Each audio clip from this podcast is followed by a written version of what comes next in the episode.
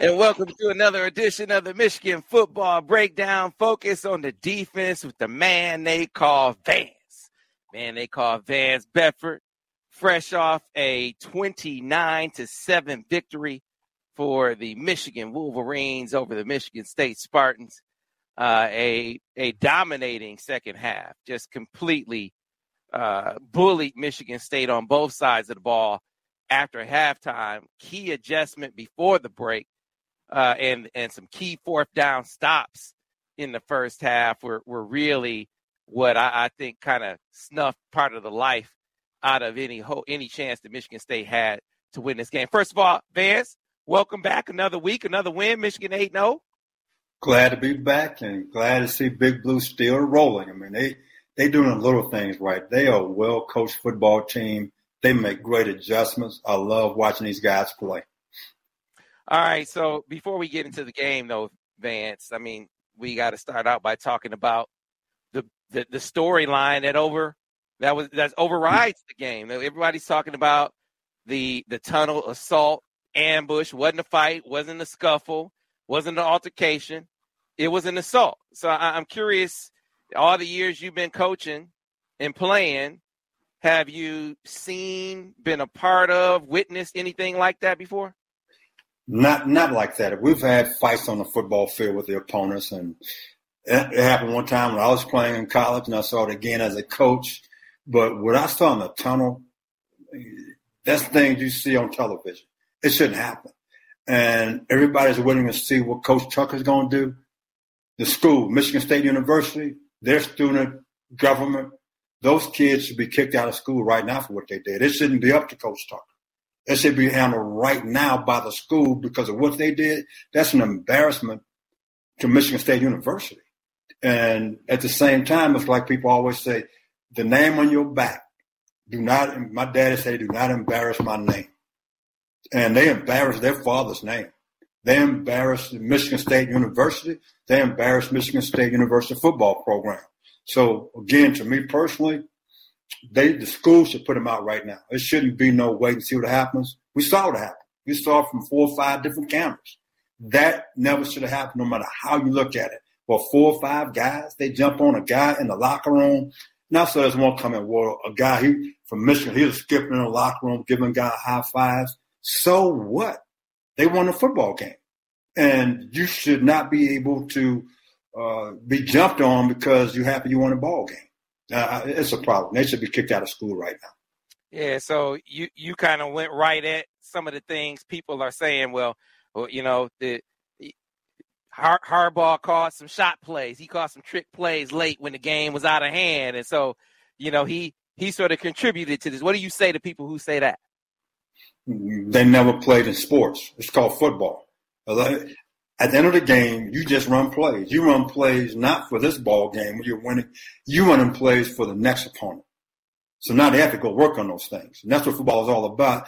Once you have a game where you're up, you're looking for the next game. I'm going to give them something else to possibly work on. A lot of offensive coaches think that way. Defensive coaches, a lot of times, the way coaches, they don't think that way. Offensive guys, they really do. I mean, so, but again, there's no excuse whatsoever for what happened. I mean, it's, that's a small catechism of what's happening in our country right now with violence. Mm. I mean, it's a sad state, state of affairs. I mean, somehow we got to get our young young youth people in a position to understand there's nothing, I mean, absolutely nothing you can get out of violence but jail and could lose a lot because of that. Yeah, and to to toughen up mentally, man. I as as I know everyone didn't grow up with with jawing and trash talking being a part of part of the gamesmanship. That that is absolutely a part of how I how I grew up. Hey, you don't like what someone is saying to you, uh, then you settle that on the field. And if you can't settle it on, if you can't stop them on the field, then use it as motivation for the next time. That's exactly right. And, I grew up the same way. I mean, we talk more trash. Like I said, we play in the dozens. I mean, going back to junior high school, that's part of it. If you, I say, if you want to set them up or go out there, them in the mouth between the whistle, that'll stop it. Say after the whistle, I don't want to hear that. I mean, it's too late. You do it between the whistle, make it legal, and that's how we were taught. We all did that. We all talk trash you know, when I came up, it was all in fun. That's just part of it. Yeah, man. I, I, I just think I'm like you. I think that to have so many guys, this is what sticks out to me. It wasn't just one or two Michigan State guys. It was a bunch of them. It's about four, four or five guys. And that that was just the ones that were stomping on, stomping on Jay McBurrows. That ain't even talking about the guy who was swinging his helmet and uh at Gemon Green. So I, I mean, when you got that many guys losing composure like that, I think that's a reflection upon upon leadership, a reflection upon the coach. Yeah, th- th- those kids are out of control. Man, it's so I've been in situations where we lost games and kids were just kind of just, just totally just destroyed, but not to a point where you do things like that because as a coach, a coach is like a parent. He, a coach is like a psychologist, a social worker. I mean, you try to develop these young men to be uh, good citizens one day, to be able to go out and make a living, to raise a family.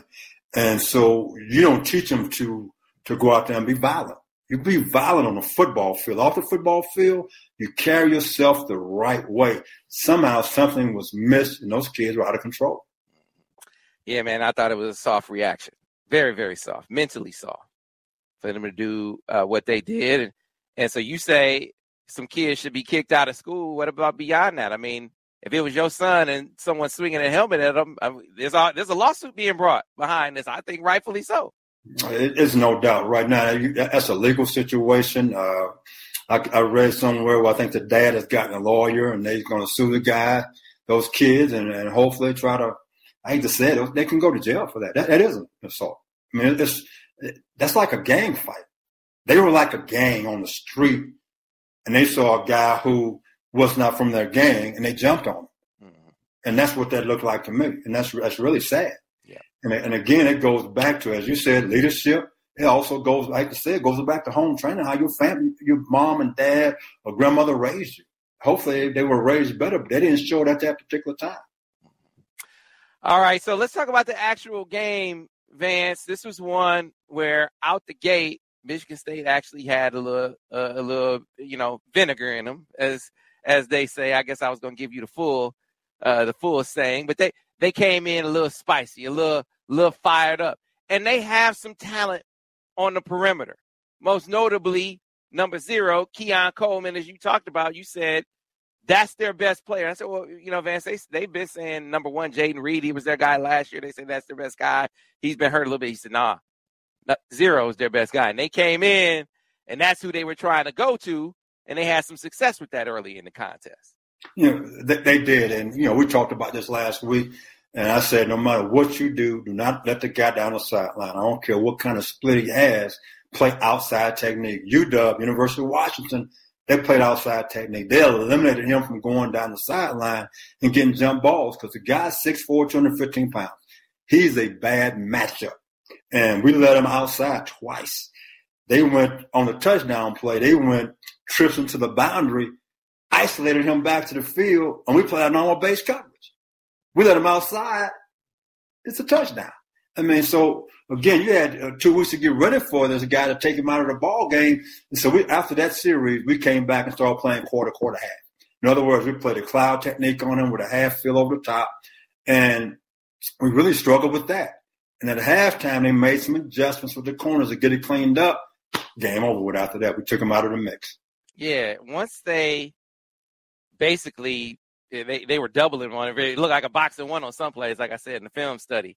On him, they couldn't do anything else, Vance. Like I mean, literally nothing else in the toolkit to go to when they took that one thing away from them. I, I just I, I guess I shouldn't be surprised because last year their whole offense was based on Kenneth Walker getting them out of trouble, right? And yeah, Payton Thorne made some throws, Jayden Reed made some catches, but it really was Kenneth Walker. When all else failed, give, give it to Kenneth Walker. Well, he, this year, all else fails, throw it up to Keon Coleman. You take that away, they couldn't do anything else. They really couldn't. And they when they come out of the tunnel, you, you're impressed with Michigan State's offensive line. They are big. They are pretty. It's like you get they get off the bus first. It's like we're going home. We have no chance. But then when they got to move to the left to the right, it's like it's like the Tin Man in Wizard of Oz. Man, you need the wizard to get some oil. And we did a great job at play calling defensively, moving moving guys up front. We had several TFLs. They were just flat missing blocks. They tried to do some pin and pull plays like offensive line. We blitzing off the edge. They blocked nobody. I mean, it's like they blocked an invisible man. So our game plan was really good. Once we took zero out of the mix, our defensive line and linebackers and secondary with movement, they played fantastic. I mean, you couldn't play a better game than what they did. From the second quarter on, it was just a total annihilation by our defense versus Michigan State's offense. I, I was highly impressed because a couple of times we blitzed, and I said they blocked nobody. I mean, whew, they blocked nobody. That's all I got to say right now. It was embarrassing. Yeah, it was. Uh, like this old coach told me a long time ago, Sam. He said, "Don't confuse me with the facts," and they were confused the entire ball game. I'm just saying. I mean, I don't know what to say. Yeah, man, and I swear, I, I thought, I thought when because Al went back and watched all their games, he said, "Man, that's a confused defense over there." I mean, I, he was convinced. Said, "I'm not a defensive coach, but they try to do so much. They they try to fix their problems with scheme, and they're compounding their problems by giving them more stuff, right?" And now, I mean, I come, I'm listening to you talk about their offense, and we break it down in the film study, and it feels like at times they're they're confused on on offense. Guys don't know who to block; they're going the wrong way. I'm like, man, it's eight games into the season. Man, the, the offensive line was confused. I mean, really, in the second half, they turned guys just got free. I mean, you run an inside zone, which at times, you know, we had a few plays that should have hit on us. They didn't block the linebackers. I mean, one play we looked at on this illustration is that the defensive end 94, nobody blocked him. How could you miss that guy? Guy blocked down, guy blocked out, he runs in the backfield. The linebacker on the other side, he runs down, runs straight in the B gap. The offensive tackle fall down. I mean, it's it was ugly. It, was absolutely ugly. I don't know if they're going to win another game. I, hey, I mean, if they play that way, I mean, they play that way, they won't win another game. I'm, I'm just saying that, that was bad ball. I mean, they weren't prepared offensively for what they had to see from Michigan's defense. They were, like I said, they had number zero to throw the ball deep. After that, they couldn't run the football. I mean, their scheme, if I'm playing University of Michigan, I'm going to run some zone replay from a quarterback to put it. We talked last week about, I said, this quarterback's athletic. But they never gave a chance, the kid a chance to be athletic. I mean, I would at least given him a chance. So to me, that goes back to the play calling, putting that guy in position to make plays for you. Mm-hmm. All right. So we talked a lot about, we're going to get to talking about the defensive line. We've talked a lot this season about Jesse Minter's pressure packages, and he's been he's been brilliant with those this year. It's, it's how how seamlessly he's hit the ground running, found the strengths of his guys, right? Because you got to learn your talent, and you got to you got to dial into what their strengths are. It's not always about what you like. What can they do? He's found what these guys can do. Got to give a shout out to Steve Clinkscale, the DB coach and co-defensive coordinator. You know, adjustments on the back end. He has a hand in that, a huge hand in that. So you said they went quarter, quarter, half. Uh, they had to clean that up and take that. Steve Clinkscale, give him his love. But I want you to talk about Mike Elston because you said heading into this game, Vance, that I'm talking to my D line coach. And I'm telling my D line coach, this is a big week for you. And that D line, they played a hell of a game. They've been playing well all season long. I mean, if we gonna break down this, this, this, this, their screen recognition. You see high IQ plays. Mike Elston came in and done a hell of a job here. He did a great job, and I, I know Mike because Mike was a player when I first got to Michigan in '95. Then he became a graduate assistant for us, you know, in '97. So he came up under Jim Herrmann. So I, I know Mike's very detailed. So he probably had a write up on every offensive lineman from their stance. Uh, if it's sitting heavy to run, if it's sitting light to pass, on splits. And I tell you what, the defensive line did a great job reading. I mean, they read the screen great. Think about it. They were in the screen, and we got two or three different defensive linemen going out there to chase the screen down. And when came came time for the ball to be thrown, they did a great job pass rushing. They did a great job in the stance as far as moving and coming unblocked. How can a big defensive end is 275 pounds? He moved from a C gap to the B gap, and nobody blocked um, first, it's great technique by by uh, the defensive end, and just awful play by the offensive line. I'm just going to call it what it is. I'm not going to let anything go. You know the best thing about what we do, Sam? I don't really have a job. I could be honest. if I had a job, I had to be very political. But right now, I can just be honest.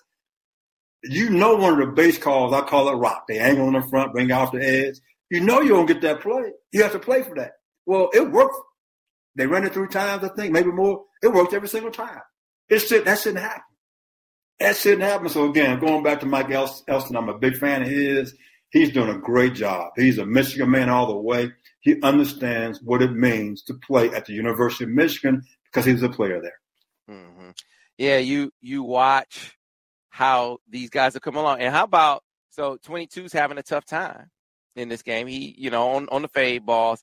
I thought the young fella, number two, young Will Johnson, came in and had himself some good snaps. Came in and blasted Jayden Reed uh, in the flat. Was was uh, was good in coverage. Big physical corner.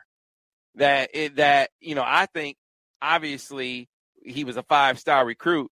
I think he has a chance to be a really really special defensive back here in Michigan. I mean it's, it's early in his career, but dude has a lot of tools.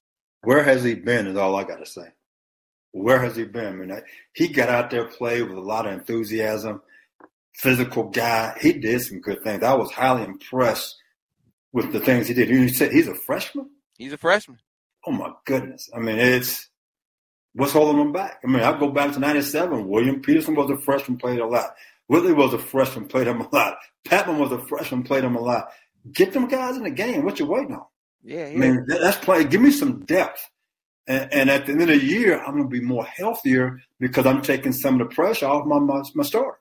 Mm-hmm. I like him. I like his size, his length, athleticism. He's going to be a really good player. Yeah, so we're seeing great adjustments. We're seeing guys rise up and be playmakers. Uh, you know, whether it's obviously when you look at up, up front, Mike Morris, you your, your guy, Little Mike, as you call him, Little Mike. he, he, had a play. We didn't have to do it on the illustration, but he playing man and man on that slot. I mean, played it perfectly. Put the hand in front of it, knocked it down. And little Mike, I got little Mike and Big Mike. That's what I'm money on right now. Mike and Mike in the morning, baby. yeah, so you, you have some guys. You you've seen growth over the course of the season. This is the home stretch, though, right? Yeah. You know these these next three uh, opponents. Off it, I'm Illinois is certainly not a pushover. They've shown they've shown you that in a in a Western division that is really really depleted as far as I'm concerned. They're the class of it. They play good defense. They can really run the football, but you, you're not going to see any re, even close to reasonable facsimiles of Ohio State. no one's close. No one does what they do and gives you any kind of look. So I, am curious, Vance, as you over the course of the next month, how are you preparing your defense? Are you I'm, Sam? I'm concerned about uh, Illinois. Illinois is old Wisconsin. They big, physically run the ball, and they play an aggressive style, playmaking, uh, high risk defense. And those are kind of teams that, especially if you play in in Champaign, you're traveling, and all of a sudden they pressure you on defense, get a couple takeaways, shorten field, for a guy who wants to run the football, be physical, got a decent receiver outside I can throw the deep ball on. So it's you got to be very careful not to overlook Illinois because I tell you what, they are better than what people give them credit for. I mean that that's it's not a trap game because they're a good football team. Right. So we better make sure we take it one game game at a time. If not, Illinois will beat us because okay. they play a style of football. Wisconsin over the last 25 years has given Michigan some tough games. We seeing we seeing Wisconsin football in Illinois right now with Bret Bielema. Yeah, there's there, absolutely he's coming and and put that that model uh, in play. I think he's I think he's fortunate for where he's doing it over on that side. Though they just have I mean, the West is terrible. I mean, it's yeah. awful as you just said. And so you're you're playing three straight West teams. You know, you look at at Rutgers, uh, you know, that's bad. bad football team. Hoping Mickey Joseph is able to is able to stick on there at Nebraska, but not a good football team. They got to come here in Ann Arbor. And Illinois, Michigan is not going to overlook Illinois, but it's and it's here. It's senior day. You know that I expect them to be ready to play. Chase Brown is going to have their attention as one of the best backs in the Big Ten. But here's the thing, Vance. My the point that I'm getting at is I hear you say every week, Ohio State does this, Ohio State does that. Got to be ready for this with Ohio State. So you've been saying all season long that I'm doing things to get ready for Ohio State every week. Yep. Does, does that ramp up the closer you get? Like I know you got to beat the team in front of you, but do, you have a closer eye on, on Ohio State the closer that you get to them, or do you just keep doing what you've been doing? Eh, I keep doing what I'm doing, but I've been watching the whole year. So right now, if you have a defensive analyst, so right now he's going to take the Penn State game, he's going to break it down. What did Penn State do defensively to be in the ball game? And if they don't turn the ball over, Penn State might win that ball game. That's when the game changed. Let's, let's be for real. It changed because their defense got a lot of takeaways. If that doesn't happen, Penn State might win that game. So I'm, I'm breaking them down every little detail that they did. And for Ohio State to kind of get things going, they went off tempo. Mm-hmm. And so you got to understand, I'm getting ready for that. I was shocked with Michigan State. They didn't want up tempo. We talked about that. Yeah. They did no up tempo. And I, I, don't understand that. That That's the thing that we need to get ready for. Talking about Ohio State, up tempo, the, the slot receiver is pretty good. I think we got the best nickel in the country and Mike. I think it's going to be a great matchup for him. And if we can handle that guy in the slot, we're gonna be okay in that game. Uh, uh, Vance, I, I guess I'm, I'm listening to you, to, to, you talk, and if the dudes was confused when they go slow, they probably say we can't. If we can't go slow, how we gonna go fast, Vance? That's probably what they said. Uh, well, they should have gone fast and taken a chance. I mean, they were confused no matter what. I mean, it, it's. I, I just don't understand what happened to Michigan State offensive line because the one thing you would say about the Spartans up front, they're always going to be physical they're going to be tough. And when you after that game, you're going to be sore because that's what Michigan State has always been. But after this game, I don't think any Michigan's D lineman was sore because they hit nobody. Yeah. I mean, they just flat missed people. Well, speaking of hitting people, this is the thing to talk about Ohio State a, a little bit. And by the way, if you have questions for Vance, now's the time to get them in the comment section. Start getting your questions lined up so I can get them through to the man. He can address you to people. But I'm watching this this Penn State Ohio State game, and Ohio State guard to guard, Vance. I'm like, mm, they that's you know, Penn State was able to kind of take it to them in the middle of that off, and they, and they weren't getting a whole lot of movement. I don't even think they had 100 yards rushing, and I know that's not their game, but they had one big run for about 40 yards, and other than that, they're averaging about three yards. Okay, they aren't really moving the football on the ground the way Michigan just plowed over them. So I'm looking at that like, I think Michigan might have an advantage on the interior there.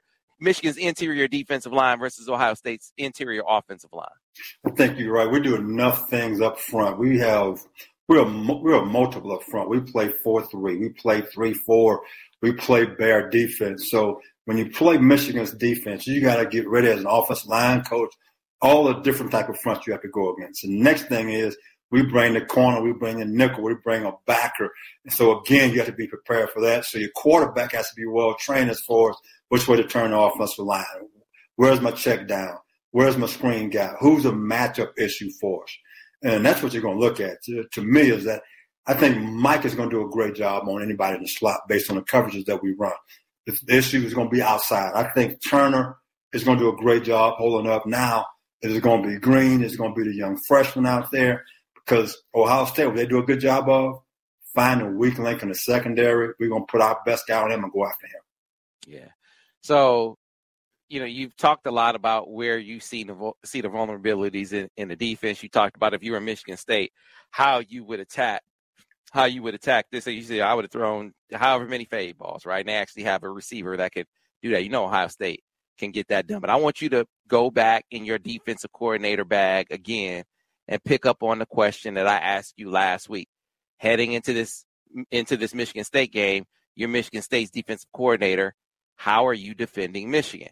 We just saw Michigan, you know, they, they pushed them around, but they struggled in the red zone. What did you see as the reasons why? Was there anything unique in how Michigan State attacked them in the red zone to slow them down? Uh, and, and how do you, what do you think the remedy is for that for Michigan? Like, what can they try in the eyes of a defensive coordinator that might give you problems if they were to do it? Biggest thing when you get in the red zone versus Michigan, what are they going to do? They're going to run the football. So you, you stop the run. You load the box, stop the run. We're going to dare you to throw the football. And Michigan really didn't throw the football. So they went. Michigan's offense went to the game. So we're going to try to uh, get JJ on the corner, some zone read, play some boots. Well, I told you earlier. I said we with JJ keep JJ in the pocket, make him beat us from the pocket. He, to me, still, I haven't seen that. And so I could pressure in the red zone. There's no depth to the field. So all the defensive backs are a lot closer to the line of scrimmage. So now are your receivers good enough to beat guys one on one? And to be honest, I really don't know that. So scheme wise, what can you do to get your guys open? You need to run bunch formations. You need to run uh, tandem receivers. You need to motion a bunch, they start a bunch and motion away to make people adjust. I don't see Michigan's offense doing that down in the red zone. They make it real simple they line up and say, "Here we are." And, okay, I'm a defensive coordinator. I say, "Here you are. I'm going to come get you then. I can blitz you because you're not going to do a lot as far as motion, scheme wise. You're going to try to run the football with your running back. That's what you're going to do. So if I stop him, I win. Now it's third down and five on the five. You're going to throw the football. So I can run anything. I can blitz you. I can run combination coverage. This advantage to me. So to me, on first and ten, I'm hard action pass on the football. I'm not going to do sprint out pass. They did sprint out pass in this game. I'm I'm throwing stuff at my TV. I can't stand sprint out pass. You know why? You cut away half the field. You can't throw a backside. You're limited. And so now, if underneath coverage expands, it I, I can't stand sprint out pass. I, I can't stand it. And I'm like, what are you doing? Don't do that. I mean, so keep him in the pocket. Sprint out pass, do a boot or naked, get him on the perimeter. But in the red zone, you got to find different ways to throw it on first down because right now and Al probably knows more about it than I do, but from what I'm seeing, observation, we're gonna run the ball first down, we're gonna run the ball on second down. If you're on the two yard line and it's third and two, we're gonna run the ball again. And so I gotta stop the run with different blitzes and different movements to stop Michigan from running the ball in the end zone. And if you throw it, you're just gonna throw a fade, so I'm gonna play the fade ball. You might beat me on the slant, but I'm they taking away. don't really do a whole lot of fade balls, but but to your point, they if you're you're third and predictable, if yes. third down basically is what you're saying. If that's why on first down, throw the ball down there sometimes. Mm-hmm. Give me some formations that say, okay, it looks like a run formation, and throw the ball out of it. Go hard play action pass and throw the ball out of it. I mean, right now, they don't really do that. At least not from just watching television. I hadn't broken them down, but just an observation to me is like, okay, they come. They're going to be in 22 personnel. You know, it's two backs, two tight ends, two backs, one wide receiver.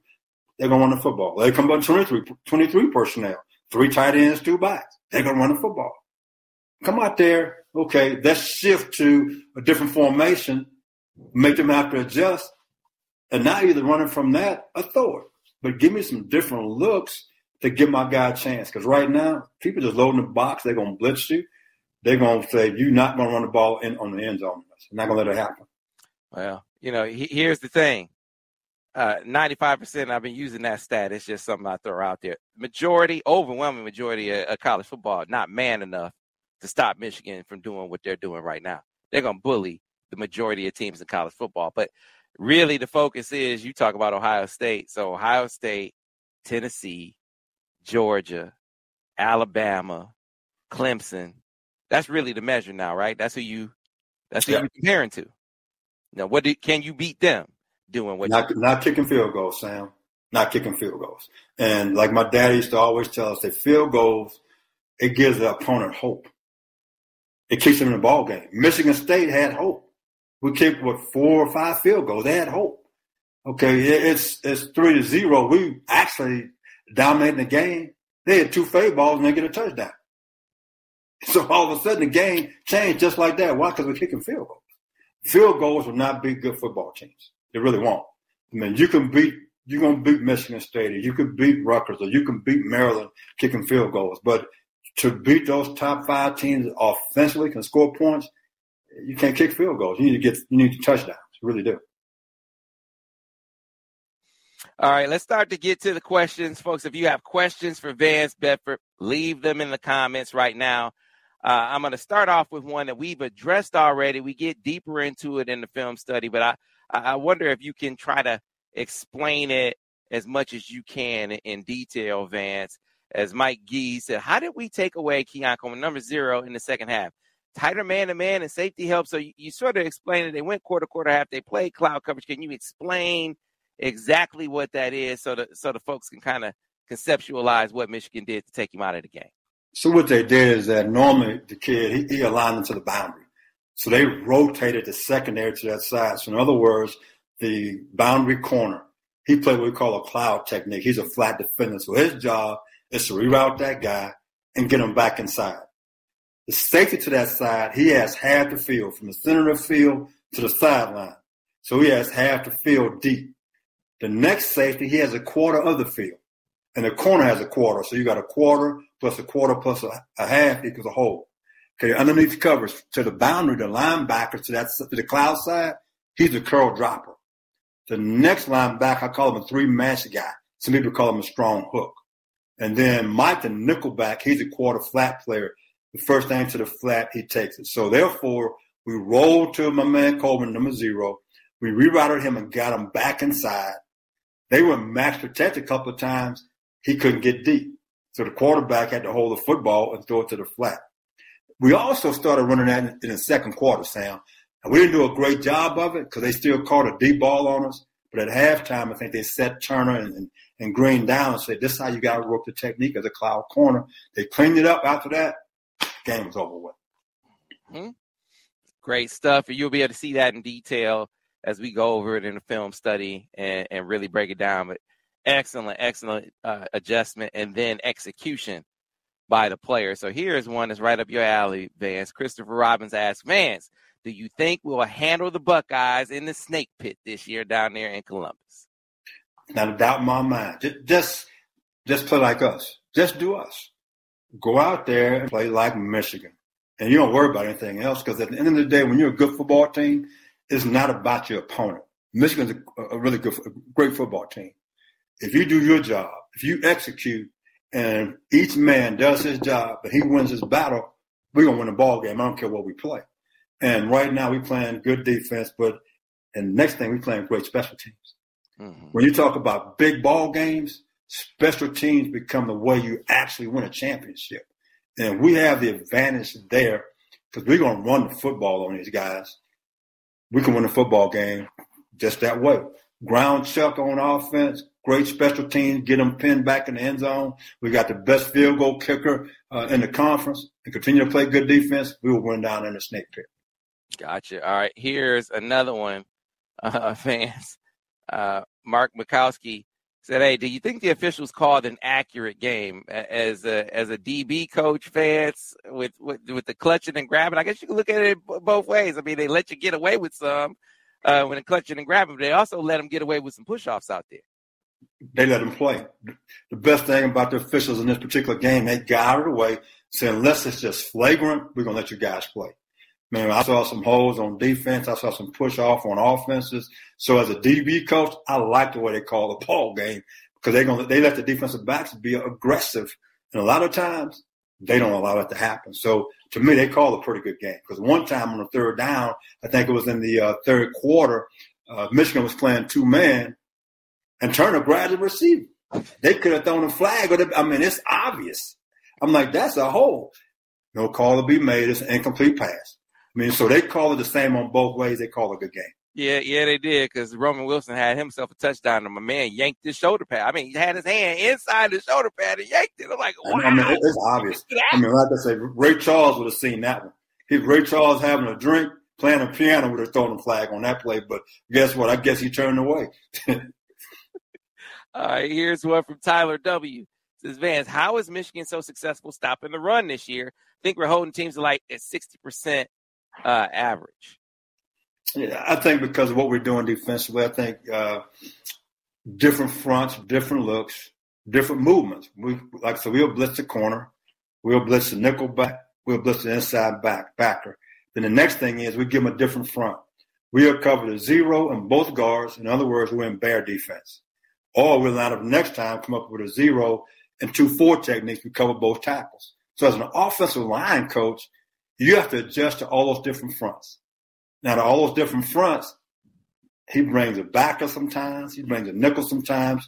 So it causes the offensive line not to be as aggressive in the run blocking. And that's one of the reasons why we've been very successful in stopping the run this season. Yeah, this is uh this is asking you to to kind of predict things. As Seth Scott says, let me to redo the question. I guess he asked it before. Is Illinois going full in on stopping the run to make Michigan throw the ball? I can't see how any team will come at Michigan any other way, Vance.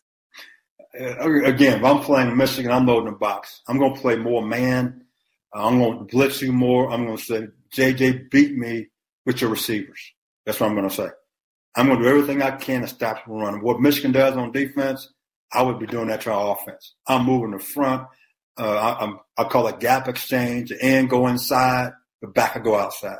The end goes up the field, the back inside. So I'm doing different things trying to attack your offensive line. And if you don't, you just line up and say, here I am and block me, Michigan's offensive line is good enough to do that. Mm-hmm. Uh, we, we talked a lot about DJ Turner in coverage. Account 22 says uh, Jayden Reed, number one, was shocked that DJ could run with him, Vance. He, he hadn't been watching. He hadn't been watching the breakdowns. My man Turner can run with anybody. He, he's shown that. And like I said, I don't like foot races, and Turner does. So if I was his coach here, and I would have a whole lot of problems. Uh, the one fade ball he stopped on the guy did a great job. His technique got great position. He, he cut him off. But the only thing I would say clinic wise, I tell defensive backs, don't ever look back, look up. He looked back and almost lost the guy, but he was able speed wise to get back in position to make a play. But you know, Turner does some good things. He relies too much on his speed sometimes. You know, but in that particular play, did a great job. It's, it's clinic tape. Mm-hmm. All right, here here's another one that's focused on the offense. Robert Huda says JJ has a huge arm. Should we be taking more shots from midfield or farther out against Rutgers just to force Illinois and Ohio State to worry about it? Basically, put it on wax to give them something to think about. Well, I wouldn't worry about putting putting things on tape. I mean, if Sam, if I was ever a head coach, I'm gonna tell you like this: after a ball game, if my offensive coordinator didn't throw eight deep balls, we're gonna have a problem. Hmm. I don't care who, who my quarterback is. That means you're averaging two deep throws a quarter. So that's eight. Throw the deep ball. We need to throw more deep balls to see what can happen. It's great doing check downs that spread the field because if you start doing that, people can't load the box on you right now. People are going to dare us to throw the football. Illinois going to line up. They probably going I hadn't seen them play. I would imagine they're playing either quarters of man. They're going to load the box and say, say, can your receivers beat us man to man? I'm going to go back to Maryland. Maryland played man to man on us and we couldn't get guys open. And they they played us pretty. They walked up and pressed our guys, and I'm yelling, "Give me bunch formation, give me motion, find a way to get these guys open." So don't be surprised you see Illinois walk up and press us.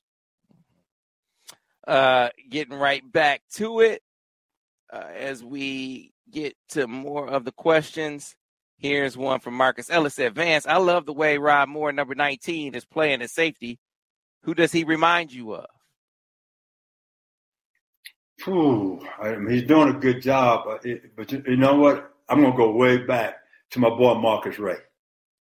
He plays smart, he's physical, he puts himself in position to make plays. And that's what you always want as a guy like that. Smart, he can adjust, he can make corrections for other guys when they make a mistake. And that's what you got to have at safety. If you don't have that kind of guy safety, you're not going to have a good defense. So he can cover up a lot of mistakes of other guys because he's a smart football player. All right, here's another one from Michael Beard. Uh, you kind of touched on this a little bit, but let's let's get specific, and not just focus on one guy, just as a group. What can our DBs do to better defend 50-50 balls? You know, that, that's something you work on and practice. I mean, doing all seasons, a lot of people use they'll use like a tennis ball and teaching guys how to just take it at the highest point. But the biggest thing to me, if I'm having issues with that, then I'm going to adjust their alignment. I'm going to play more outside press. It's like we talked last week against Michigan State. I'd have played outside press. In other words, I'm not going to let the guy get outside technique if I can help it. I to get him back inside so the safety can see it. Because normally what we tell the safety, you should be able to make a play from the top of the numbers to the top of the numbers. But on the outside of the numbers, he's not going to ever get there if he's in the middle of the field. You're playing either man free or cover three. So again, based off of certain teams and what they're doing, I'm gonna play more outside press to get them back inside now my safety can get a chance to help me out. Now I can take away the jump ball. Yeah, you, you touched on this one. I'm just flashing it back up, so we don't need to belabor it a ton. Uh, but question about the offense again. What can we do better in, in, the red zone? And you said, hey, you know, give give get the receivers more involved is basically what I hear you saying. That's what I'm saying. Get the receivers more involved. Get JJ on the perimeter early, not late. Give them different formations. Don't give us a run formation. Say, here I am. Let's start spreading people out. So now the box can't be loaded. And for JJ, it cleans it up for him. If you start spreading guys out, he can see what the coverage is and have an idea where to throw the football or where to run the football. I mean, we do that. I think it'll help him out quite a bit. We're making it too easy for the defense right now. On this one from Troy Brown, say, Uncle Vance, what do you think of the turnover buffs? You get a turnover, you get the you get the shades, you get the buffs that you put on to celebrate the turnover. Is that something you would allow with your crew, Vance, if you were still coaching? Man, you got to understand the guys I've had in the past. You know, that the Woodson crew, and I'm in Florida with uh, Janoris Jenkins, those guys. You got to be real careful because they're going to take it not just to the board, they're going to take it overboard. So, based on who my guys are, oh, you got to be real careful with all of that right now. It's great to have fun, but sometimes don't take it too far. uh, here's what Neil Wiggins said: Why do teams rarely fumble the ball against Michigan? It seems this has been the case for uh, for several seasons. I, I guess I, I can't say that I've really paid attention to that, but you you do uh, you you sort of coach making the ball right strips. Some teams are really good at it. I mean, it's you have to really focus on that in practice. And a lot of times people say first guy in tackle, second guy strips the football. If you see a lot of NFL players right now, you know, first thing they do right now, first guy in, he's trying to strip the football right now. So in order to get that done, you got to focus in on that. Right now, we're so fundamentally sound that we do a great job wrapping up. That second and third guy should be trying to strip the football. And we, we can get better at that. And I think that's going to be key for us down the line as far as getting more takeaways on defense. So here's another one. And you you clearly are not overlooking Illinois, and I'm I'm not either. But Jamal asked, "Are we overlooking the fighting Illini? They have a good quarterback and a good running back." I guess I don't agree with that. I they, I think they have a really good running back. I think Chase Brown is really really good. I'm not sold on on DeVito at, at quarterback. I I think they benefit from the the side that they play in. Uh, it's for them. It's about their ability to run the football and their defense. They get after it on defense. It really is. I mean, I, again, I said that's the old Wisconsin style offense. Big offensive line, run the football, decent quarterback, play action pass. Give me one good receiver that can go deep. And now on defense, we're to blitz you. We're to play man to man. We're to try to confuse you and get takeaways. And they've done that type of thing. That's why they've been successful. You know, so I don't think anybody's overlooking him because I said earlier, talking about Ohio State, let's get ready for Illinois because that, that's a dangerous football team right now. Yeah, and, and Chase Brown is for real. I mean, look, he can run that rock. Physical dude. That that will be a challenge, the stiffest challenge that Michigan has faced to date running the football. I thought that was going to be Penn State. Uh, now it's pretty clear to me it's going to be Illinois. So um, moving on, and this is a tough one to tell, Vance. Trash Can Man says, still believe our dual offense coordinators is hampering our offense and JJ's development. Two things that I don't know. I don't know how how the duties are break are, are broken up because we've seen Jim in the past. He's had like he's had three or four coordinators some years where you know you got a pass game guy and a run game guy, a third down guy, a goal line guy, a red zone guy.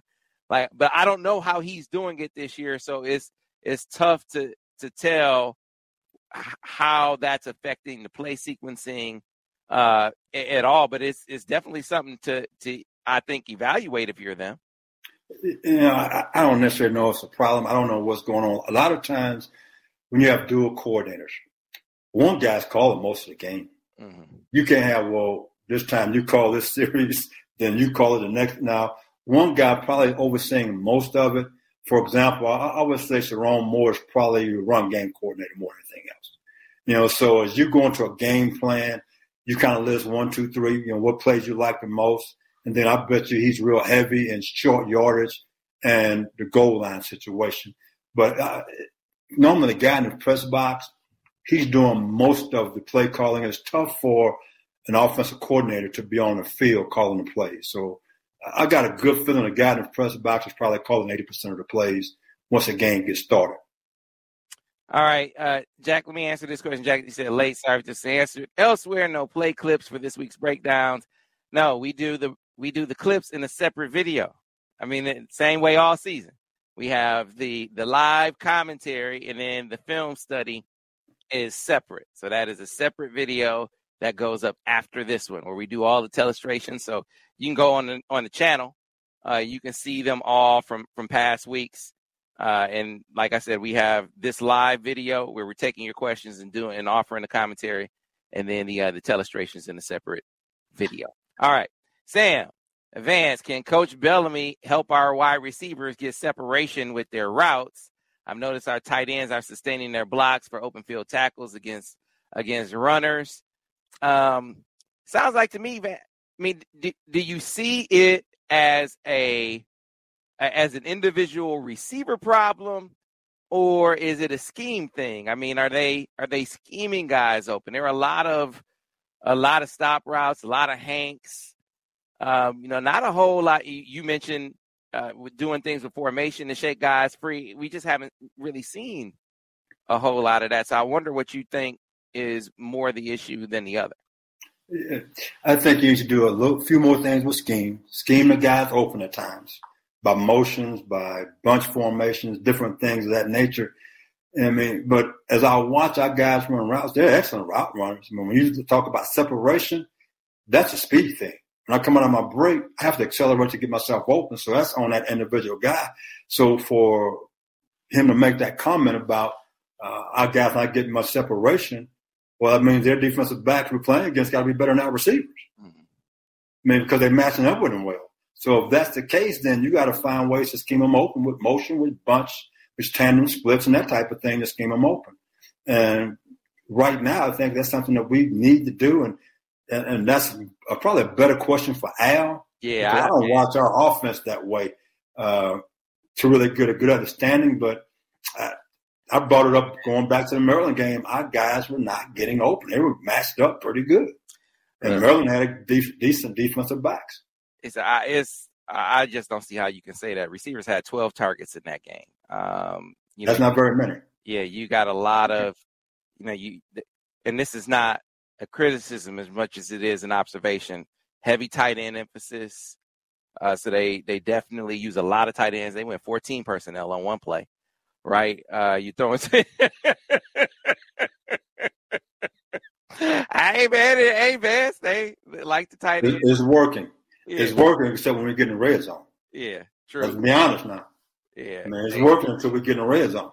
And, and again, that goes to the question he asked. So now in the red zone, one on one, where's the separation coming from? And how do you get that separation? You get it by different schemes. You get it by motion. You get it by bunch, making people adjust to situations. And I haven't seen a whole lot of that because I, I like I said, I, have been asking some of the same questions too. And if we can run the football every snap and beat people, okay, I'm all for that. But again, if we get down, okay, some people score on us and the defense is not having a great day. How do you get back in the ball game? You want to throw the football to do that. Mm. And I keep saying this: if I'm playing against Michigan, I'm going to make JJ beat me from the pocket until he proves me that he can do it. I'm going to sit back and say, I'm, I'm, if I'm a defensive coordinator, he hasn't proved that to me yet. Yeah, that's the that is the game plan to say the least. Uh, a couple things real quick. Tyler W said we might play Illinois twice. Got to keep that angle in mind. You're absolutely right. I think they are going to win the West, even if they lose uh, to Michigan in a few weeks. Uh, this question for you, Vance. Do you think Michigan, from Let's Toast Media, said is Michigan's O line the best in the country? Right now, they playing that way. I hadn't seen many other people play, to be honest. But from what they've done so far, how they're running the football, if they're not number one, they're definitely in the top two or three very easily. I mean, Sherrone Moore and those guys done a great job. You know, I'm, I'm a Sherrone Moore a fan. You know, I, I worked with Sherrone at Louisville. He was our tight end coach. Uh, he played offensive line for the University of Oklahoma, was a heck of offensive lineman. And I love what he's doing and how, the things he brings to the table as a coach. Gotcha. Well, Vance, uh, that kind of brings us to the end of this segment. It is 530 and so that is the end of our time. We will get some more questions in for the man next week. Be sure to be on the lookout for the film study. Tell you folks all the time if you like what we do and how we do it, be sure to like the video. Be sure to subscribe to the channel and be sure to follow us over on the MichiganInsider.com. That's where you can find our podcast. I know a lot of you find us on Google, Stitcher, and Spotify. But if you want a one stop shop where you can find all of our videos, all of our podcasts, all of our written content, MichiganInsider.com is where you should go. That's where you get all our VIP intel on the on the team, football, basketball, and recruiting as well. One dollar gets you access for one month. And then after that, if you get hooked, which you will, and become a full paying member, uh, not only will you have access to the MichiganInsider.com and all of the sites, the team sites on the 24 7 Sports Network, you will also have an access pass to Paramount Plus. It is great bang for your buck. Vance, it's always a banger when we when uh, with with uh, with you, man. Appreciate your time. You know, uh, the Wolverines taking on Rutgers and Nebraska the next couple of weeks. I think their biggest enemy, the biggest opponent, is injury. Don't get hurt, Vance. Don't get hurt the next couple of weeks. Then it's Illinois and it's Ohio State. I agree with you. The biggest enemy is going to be ourselves. Looking in the mirror, baby. Just don't listen to all the people out there. But let's let's just go take care of business, man. And again, as always, it's been great. Go blue. And somebody please send my steak so I could throw them on my grill. The bison brisket was outstanding. It didn't burn, had great flavor. So I'm waiting for my steaks from last year. Somebody owe me some steaks, Sam. That's all right. man, we got to do. It. I got to figure out a way. If you have any ideas, like how how do we get this this thing done? The stakes for Vance. There has to be some kind of easy way to work this out because he did say early last season Michigan is going to win the Big Ten championship. They're going to beat Ohio State. If that happens, give me my stakes. And some fans like, okay, Vance, yeah, we'll do that. We'll do that. Time came, they won the Big Ten championship. Vance didn't get his stake. So we owe the man. Hey, you know what? I like them nice and thick. I like a, a good ribeye with good marbling. Man, it just melts in your mouth. That's all I have to say about that.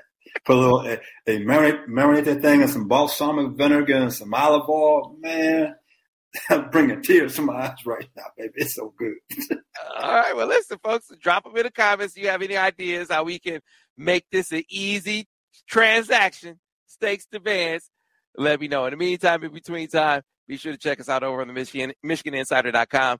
We'll see you next week. Thanks for watching. Go blue.